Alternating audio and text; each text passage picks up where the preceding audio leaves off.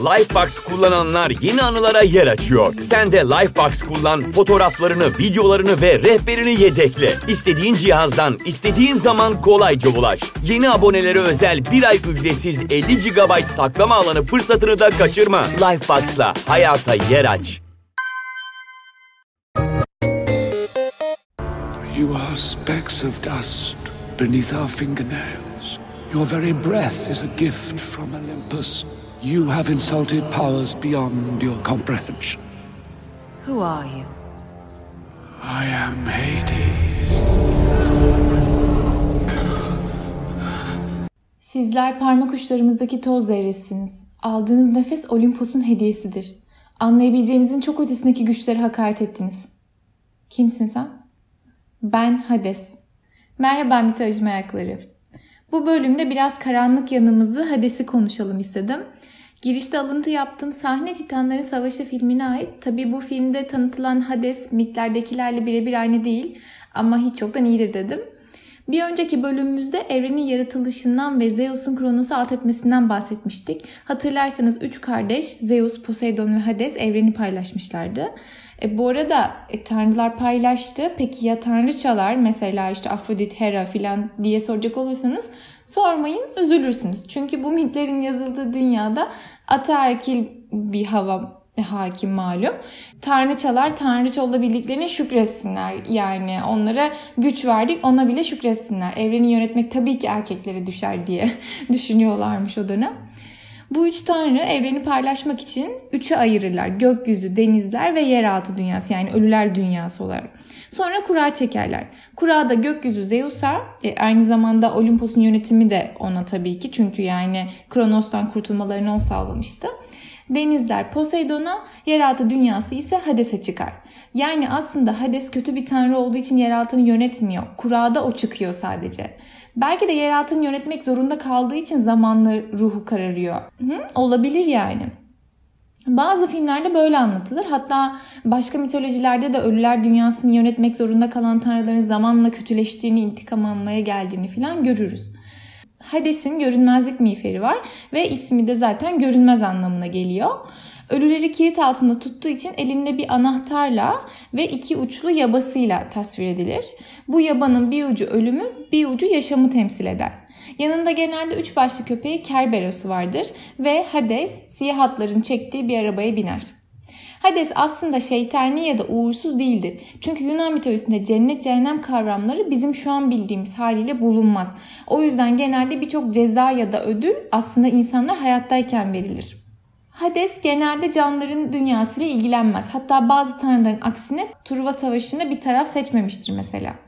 Yeryüzüne çok nadir çıkar. Hatta bu çıkmaların birinde güzel Persefon'a aşık olup onu kandırır. Hatırlarsanız 3. bölümümüzde bu hikayeyi işlemiştik. Şimdi Hades'in yeraltı dünyası nasılmış biraz kafamızda canlandırmaya çalışalım. Ölüler diyarı birçok bölümden oluşur ama genel olarak üçe ayrılır en seçkin ölümlerin alındığı bölüm yani mesela kahramanların alındığı, e, sıradan ölümlerin alındığı bölüm ve kötülerin alındığı bölüm. Ölüler Diyarı'nın genelde mağara ve göllerden oluşan çeşitli girişleri ve çevresinde bazı nehirleri bulunur. Bu nehirlerden bazıları Styx, Nefret Nehri diye geçiyor. Ama Styx e, Yunan mitolojisinde kutsal nehir yani hatta tanrılar işte e, Styx aşkına filan diye e, böyle şaşırdıklarında ya da yemin etmek istediklerinde böyle Styx'e ederler. Lete unutkanlık nehri Morpheus ve Hipnoz bölümünde adı geçmişti hatırlarsanız. Onların mağarasından çıkıp buraya kadar uzanıyordu. Acheron keder nehri, Coctius ağlama nehri, Firiplegeton bunu söylemem çok zor ateş nehri. Yani böyle e, korkunç nehirlerden oluşuyor bu yeraltı dünyası. Yunanlar Hades'in adını anmanın ya da onun diyarından bahsetmenin uğursuzluk getireceğine inanırlardı. Bizim üç harfler mevzusu gibi. Şimdi bir insan öldüğünde ne olur? Hermes onun ruhunu alır.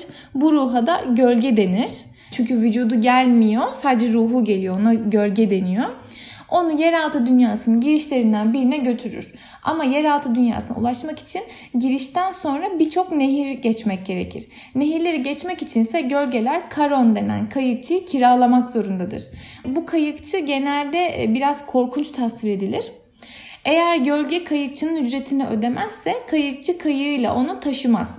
E, bu yüzden gölge 100 yıl boyunca ırmağın kenarında dolanmaya mahkum olur. Yani bir türlü aslında ölüler diyarının ana bölgesine geçemez. O yüzden filmlerde de görürsünüz eski Yunanlar ölülere cenaze töreni yaparken dilinin altına ya da gözlerinin üstüne altın paralar koyarlar ki e, gölge kayıkçının ücretini ödeyebilsin ve işte yüzlerce yıl huzursuzluğa mahkum olmasın diye. Yani fakirsen öldüğünde bile huzur yok arkadaş nasıl bir evren. Hatırlarsanız Truva filminde de Aşil Hektor'u öldürüp bedenini günlerce sürükleyip perişan ettiğinde Hektor'un babası Kral Priamos bir gece gelip e, Aşil'e oğlunun bedenini almak için yalvarmıştı. Ona uygun bir cenaze töreni yapabilsin ki ruhu huzura kavuşsun diye. Benzer şekilde ölü gerektiği gibi gömülmezse de gölgesi huzura kavuşmaz. Yani yine yüzyıl boyunca ırmağın kıyısına dolanır. Mısır mitolojisinde de benzer kavramlar var bu arada işte öldükten sonra para ödeyip sonsuz cezadan kurtulma gibi kavramlar var. Hatta günümüzde inanılan dinlerde de benzer şekilde yani biliyorsunuz uygun bir cenaze töreni olmazsa hani ölünün ruhunun huzura kavuşmayacağına dair böyle inanışlar hala var. Bu arada kayıkçı ücretini ödedin diyelim. Yine öyle kayıkta yan gelip yatmak yok yani. Kayıkçı dümeni tutar, gölgede kürek çeker. Irmakları geçip yeraltı dünyasının kapısına geldiklerinde gölge ve kayıkçıyı Hades'in üç başlı köpeği e, Kerberos karşılar. Kerberos böyle korkunç, devasa, kocaman üç tane başı olan çiğ et yemeye bayılan e, bir köpek. E, o yüzden canları korku salar ve canların ölüler diyarına geçmesini engeller. Çünkü orası ölenlerin yani gölgelerin dünyası. Bir canlı yanlışlıkla orada dolaşamaz. E, ama Kerberos ölen kişilere sorun çıkarmaz yani. Çünkü ölen kişi sadece gölge olarak geldiği için onlarla arası iyidir. Şimdi burayı Hesiodos'tan okuyalım. Orada yükselir yankılı konağı, güçlü Hades'le korkunç Persefone'nin. Azgın bir köpek bekler kapısını. Amansız, sinsilikler ustası bir köpek. Girenlere yaltaklanır kuyruğu kulaklarıyla. Ama gireni bir daha bırakmaz dışarı. Pusuda bekleyip paramparça eder çıkmak için kapıya gelenleri.'' Kerberos'tan sonra gölgenin karşısına üçe ayrılan bir yol ağzı ve yol ağzında gölgenin hangi yola gideceğini belirlemek üzere ölüler yargıçları çıkar. Burası gölge için çok önemlidir çünkü sonsuza dek kalacağı yer belirlenir. Hatta bazı ölüler için tanrılar zaman zaman müdahale ederler. Şimdi ölüler diyarı genel olarak 3 bölüme ayrılır demiştik. Bu bölümler Elysium, Tartaros ve Asphodel. E, bunları tek tek inceleyelim. Elysium'u ya da Elysium tarlaları dendiğinde görebilirsiniz. Cennet gibi düşünebilirsiniz. Yemyeşil tarlalar ve hep parlak duran bir güneş var. Kahramanlar ve bazı olağanüstü ölümler öldükten sonra buraya gönderilir ve burada rahat bir yaşam sürerler. Burada eğlenceler düzenlenir, müzik dinlenir ve güzel vakit geçirilir. Öyle huriler falan yok yani haberiniz olsun. Tartaros cehennem diye bilinir. Tartaros yeraltı dünyasının en altındadır. O kadar karanlık ve korkunçtur ki bırakın ölümleri tanrı ve tanrıçalar bile Tartaros'tan ürkerler. Buraya kötüler gönderilir ve sonsuza dek acı çekerler. Asfodel tarlaları ise sıradan insanlar içindir. Burası nötr bir yer. Ne iyi ne kötü. Buradaki insan sayısı Elysium'dan da Tartaros'tan da daha fazla. Yani insanların çoğu ne iyi ne kötü sıradan demek oluyor. Burada insanlar genelde önceki yaşamlarındaki faaliyetlerini sürdürürler. Ancak burada ne Elysium'daki gibi mutluluğa ne de Tartaros'taki gibi acılara yer olmadığından buradaki insanlar hissizdir. Robot gibi davranırlar. Anılara yer yoktur. Kimsenin kişiliği yoktur. Ama tüm sıkıcılığına rağmen Asphodel'de olmak Tartaros'ta olmaktan daha iyi kabul edilir. Tartaros'a gönderilen günahkarlara erinyeler işkence ederler. Bir önceki bölümde erinyelerden bahsetmiştim hatırladınız mı? Kronos Uranus'un cinsel organı kestiğinde toprağa akan kan damlalarından erinyeler doğuyordu. Erinyeler günahkar ölümlere, kamçı ve yılanlarla korkunç işkenceler yaparlar. Gölgeler işkence çekerken bile acıkırlar. O yüzden yemek zorundadırlar ama önlerine konulan yemekleri erinyeler çoğu zaman alıp onları açlığa mahkum ederler. Antik Yunan'da Tartaros'un bu imajından korkan insanlar ölenler için birçok dinsel tören oluşturdular. Demeter ve Dionysos gibi ölümden sonrasıyla da ilişkisi olan bazı tanrılara ayinler düzenlediler. Bu tanrıların yeraltı dünyasının sırlarını bildiklerini ve ayinler sayesinde öldükten sonra kendileriyle bu sırlarını paylaşacaklarına, onlara Elysium'a ulaşmalarını sağlayacak bir harita vereceklerine inandılar. Her yıl Demeter ve kızı Persephone'un onuruna düzenlenen Elesius gizemleri törenleri de bunlardan biri. Yalnız şunu unutmayalım. Ölümle ilgili ayinler olsa da antik Yunanlar diğer tanrılar gibi Hades'e tapmıyor dikkat ederseniz. Onun adına e, tören yapmamışlar işte öğren onun adına tapınak yapmamışlar yani ölüm adına yapılan şeyler var ama direkt Hades adına yapılan pek yok. E, ya da ona adanan bir şehir yok mesela. Sadece ondan korkup onun adına kurban adadıkları olmuş. Hatta bu kurbanı keserken bile korkularından bakmamaya çalışmışlar. Yani Hades'ten bayağı korkuyorlar ve Hades'le araları diğer tanrılarla olduğu gibi değil. Hades'e bayağı mesafeliler. Bu arada Hades'ten bahsetmişken Thanatos'tan bahsetmemek olmaz. Dedik ya hani aslında Hades kötü değil. Evrenin kendisine düşen parçası Tartaros olduğu için onun görevlerini yerine getiriyor sadece aslında. E, mizacı da ona göre biraz şekillenmiş olabilir tabii. Ee, insanları öldüren Hades değil aslında Thanatos. Yani Hades bizim bildiğimiz o mesela Azrail ile özdeşleşecek biri değil. O Thanatos aslında. Ölüm tanrısı Thanatos, uyku tanrısı Hipnos'un ikiz kardeşi. Morpheus bölümümüzden hatırlayın. Şimdi insanın yaşam ipliği denilen bir şey var. Hatta kader de işte o iplik üzerindeki hareketlerden şekilleniyor. Bu yaşam ipliği zamanla kısalır ve iyice kısaldığında Thanatos o ölümlüyü ziyaret edip saçından bir tutam keser. Thanatos saçınızdan kestiğinde artık kurtuluşunuz kalmaz. O sizin artık Hades'e adandığınız anlamına gelir. Bu arada şimdi aklıma geldi. Mesela bazı yorumcular işte rüyada saçın kesilmesini iyiye yormazlar. Hani sıkıntı falan derler. Acaba bu bu inanışa mı dayanıyor diye bir düşündüm yani saçın kesildiğinde işte böyle bir sıkıntı falan. Gerçi sonra muhtemelen Anadolu insanı bu kötü şeyleri ağza almamak için rüyada saç kesilmesini ömrün uzamasına delalet eder falan diye çevrilmiş muhtemelen. Hades'in geçtiği bazı hikayelerden bahsedelim. En ünlülerden Persephone'u kaçırmasını zaten biliyorsunuz onu işledik. Ee, bir de şöyle bir şey var. Bu ölüler diyarından çıkış yok diye bir şey yok aslında. Yani bir kere öldünüz bir daha canlanamama diye bir şey yok. Bu mümkün oluyor. Ee, Dionysos'un annesi Semele'den size henüz bahsetmedim ama kısaca Zeus'un aşık olup sonra da Hera yüzünden ölümüne sebep olduğu bir ölümlü diyelim. Sonra detaylı anlatırım. Lifebox kullananlar yeni anılara yer açıyor. Sen de Lifebox kullan, fotoğraflarını, videolarını ve rehberini yedekle. İstediğin cihazdan, istediğin zaman kolayca ulaş. Yeni abonelere özel bir ay ücretsiz 50 GB saklama alanı fırsatını da kaçırma. Lifebox'la hayata yer aç.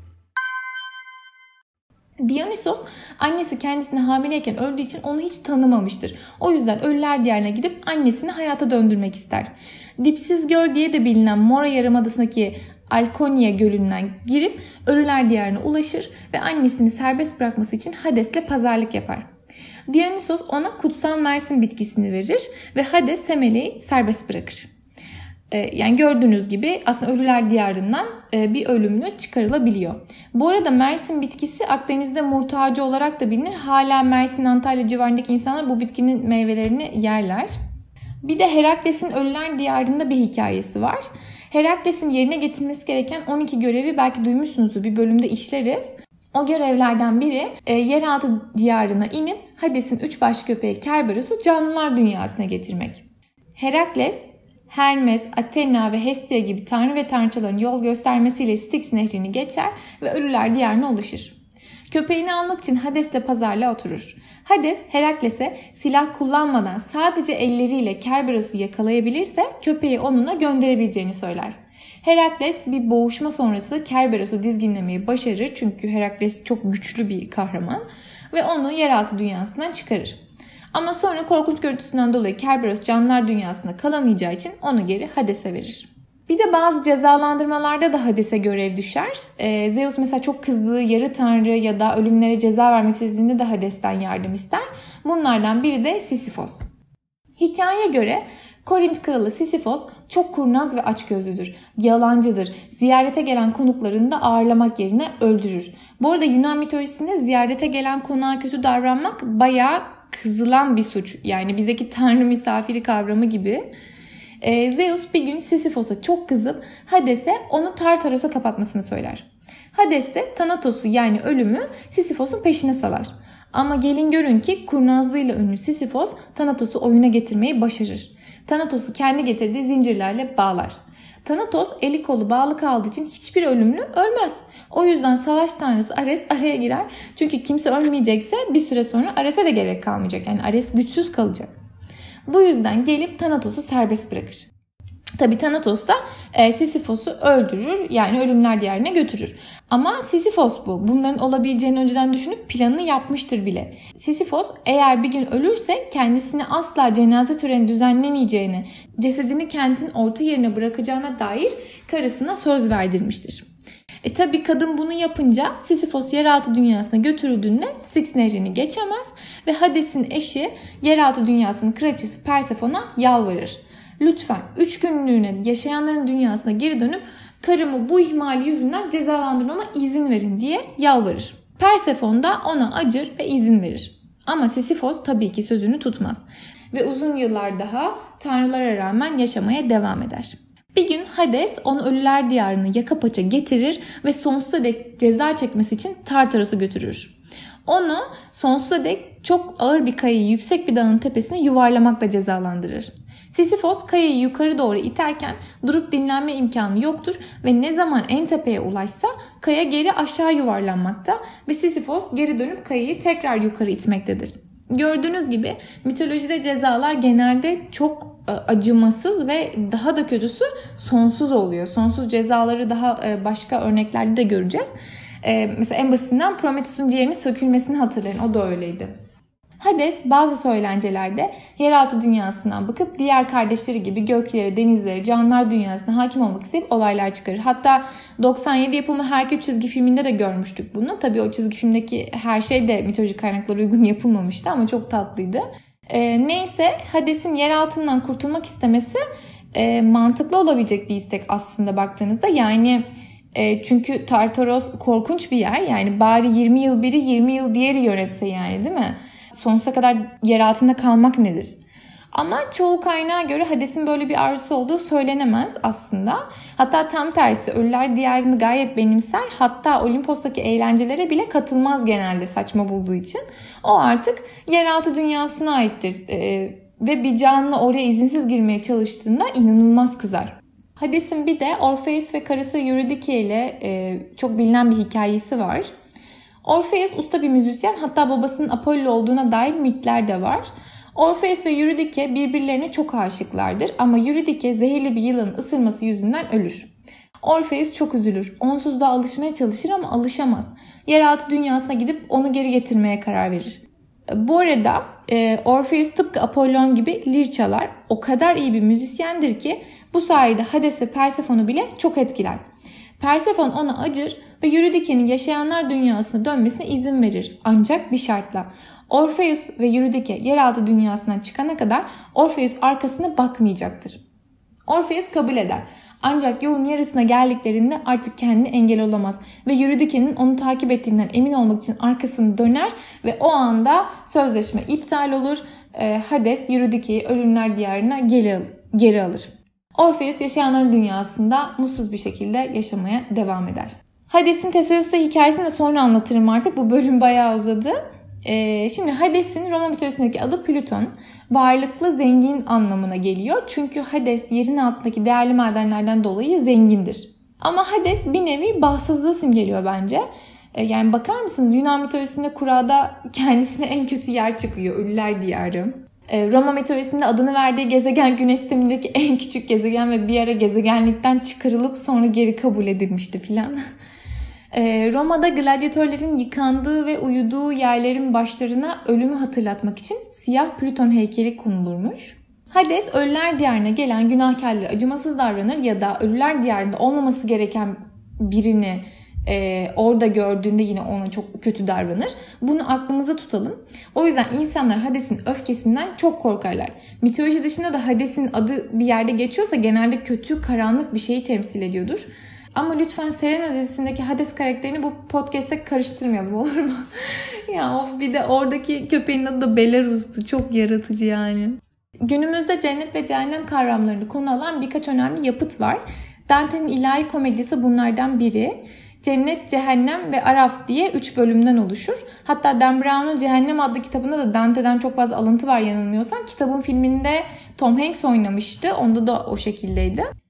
Bir de Vatikan'ın Sistine Şapeli'nin girişinde Michelangelo'nun Türkçe'ye Kıyamet Günü diye çevrilen The Last Judgment isimli freski bulunur. 1500'lerde Rönesans döneminde yapılmıştır.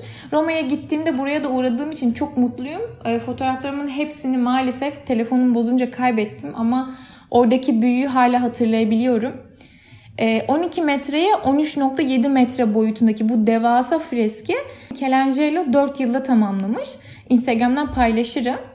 E, fresk kıyamet gününe dair birçok Hristiyan ögesi içeriyor aslında. İsa, Meryem, havariler vesaire var. E, ama bunun yanında e, birçok mitolojik öge de barındırıyor. Mesela Styx nehrini, onun üstündeki ölenleri ölüler diyarına taşıyan kayıkçı Karon'u görüyoruz. Karon hep sert karakterli biri olarak anlatıldığından bu eserde de bir yandan ölüleri cehenneme götürürken bir yandan küreyle onu pataklıyor. Freskin sağ köşesinde Frigya kralı Midas'ı görürüz. Şimdi bazı tarihi kaynaklara göre Midas'ın gerçekte yaşadığı görülüyor artık neredeyse kanıtlanmış durumda. Ama Midas mitolojide de diğer edebi eserlerde de yer edinmeyi başarmış. Dante'nin ilahi komedyasına göre cehennem 9 kattan oluşur. Frigya kralı Midas da cehennemin ikinci katında bulunan ve gövdesine bir yılan dolanmış şekilde oturan bir karakterdir. Karşısına günahkarlar getirilir ve cehennemin kaçıncı katına gönderecekleri Midas'a sorulur. Midas bir nevi cehennem bekçisi gibi yani.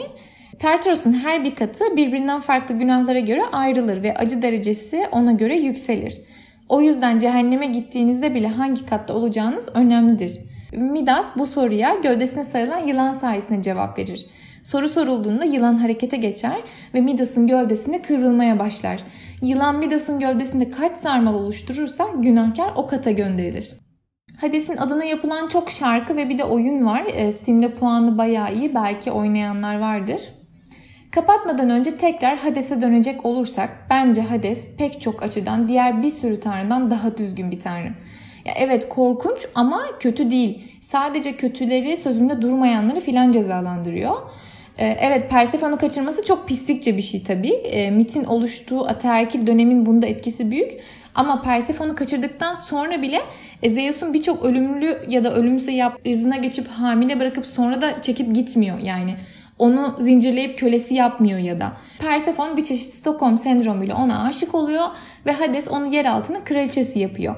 Persephone yeraltı dünyasını Hades'le beraber yönetiyor. Ee, yani bayağı kraliçe.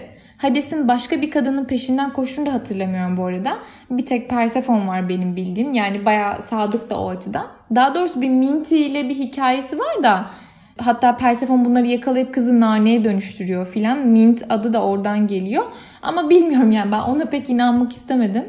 Yani Hades nereden baksanız Zeus'tan daha düzgün bir tanrı. Diğer tanrılar gibi farklı kılıklara girip milleti aldatmaz.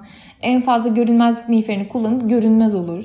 E, diğer tanrılar gibi kibirlenip ona buna tuzak kurmaz, hain planlar yapmaz. Zeus ve Poseidon gibi kız peşinde koşup reddedilince ırza geçmez ya da intikam peşinde koşmaz. E, gayet direkt, dürüst bir tanrı bence. Ayrıca bencil de değil. Mesela ihtiyacı olan tanrı ve yarı tanrılara görünmez miğferini ödünç verdiği olmuştur. Hadi Zeus şimşeklerini versin bakalım ödünç veriyor mu? Ayrıca diğer tanrıları biliyoruz. Sürekli birbirlerine ya da ölümleri kumpas kurup birbirlerinden yardım istiyorlar. Ama Hades hiçbir gün başka bir tanrıdan yardım iste istemiyor mesela. Bir Persephone hikayesi var. Onun dışında kimseden bir şey istediği yok yani. Hatta hep diğerleri Hades'ten yardım istiyor. Hades'in Sisyphos'ta hikayesi daha doğrusu Thanatos'un Sisyphos'ta hikayesinin mesajı e, gayet ortada tabii pek fazla eklenecek bir şey yok. Biz ölümlüler ne kadar ölümü ertelesek de ona karşı koymaya çalışsak da yaratılışımız gereği bir gün yaka paça ölüler diyarına götürüleceğiz. Ee, yani e, bunu anlatıyor bence. Hades'in Orpheus'la hikayesi bende birçok çağrışım yaptı. Öncelikle insanların ne kadar sabırsız olduğunu gösteriyor. Ee, Hades ve Persephone onunla bir anlaşma yaptı ama o anlaşmaya sadık kalamadı. Çünkü dürtülerine, sabırsızlığına yenik düştü. Bu bir de bana nedense sevdiğini sürekli yoklayan birinin onu kaybetmesini çağrıştırdı. Sürekli acaba işte o da benimle aynı yolda mı, geliyor mu, benimle aynı fikirde mi, okey miyiz, sorun yok değil mi diye böyle endişelenen e, bir yapıya bürünürseniz karşınızdakini bıktırmaya başlıyorsunuz. Sürekli acaba o da benimle aynı fikirde mi, aynı yolda mı? İşte o yol mesela onu simgeliyor gibi geldi bana işte benimle geliyor mu, okey miyiz falan diye böyle hani sürekli endişeye bürünürseniz karşısındakini bıktırmaya başlıyorsunuz. Orpheus'un dönüp onu kontrol etmesi gibi işte ne bileyim belki telefonunu kurcalamaya, işte arkadaşlarını sorgulamaya falan başlıyorsunuz. Yani onun üstünde bir hakimiyet kurmaya başlıyorsunuz ve ters tepiyor. Onu kaçırıyorsunuz. Psikolojide tersine işleyen bazı kurallar vardır. Bu da onlardan biri. Yani bu hikaye nedense bana onu hatırlattı.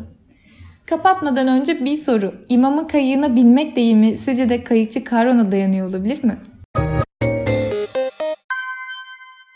Lifebox kullananlar yeni anılara yer açıyor. Sen de Lifebox kullan, fotoğraflarını, videolarını ve rehberini yedekle. İstediğin cihazdan, istediğin zaman kolayca ulaş. Yeni abonelere özel bir ay ücretsiz 50 GB saklama alanı fırsatını da kaçırma. Lifebox'la hayata yer aç.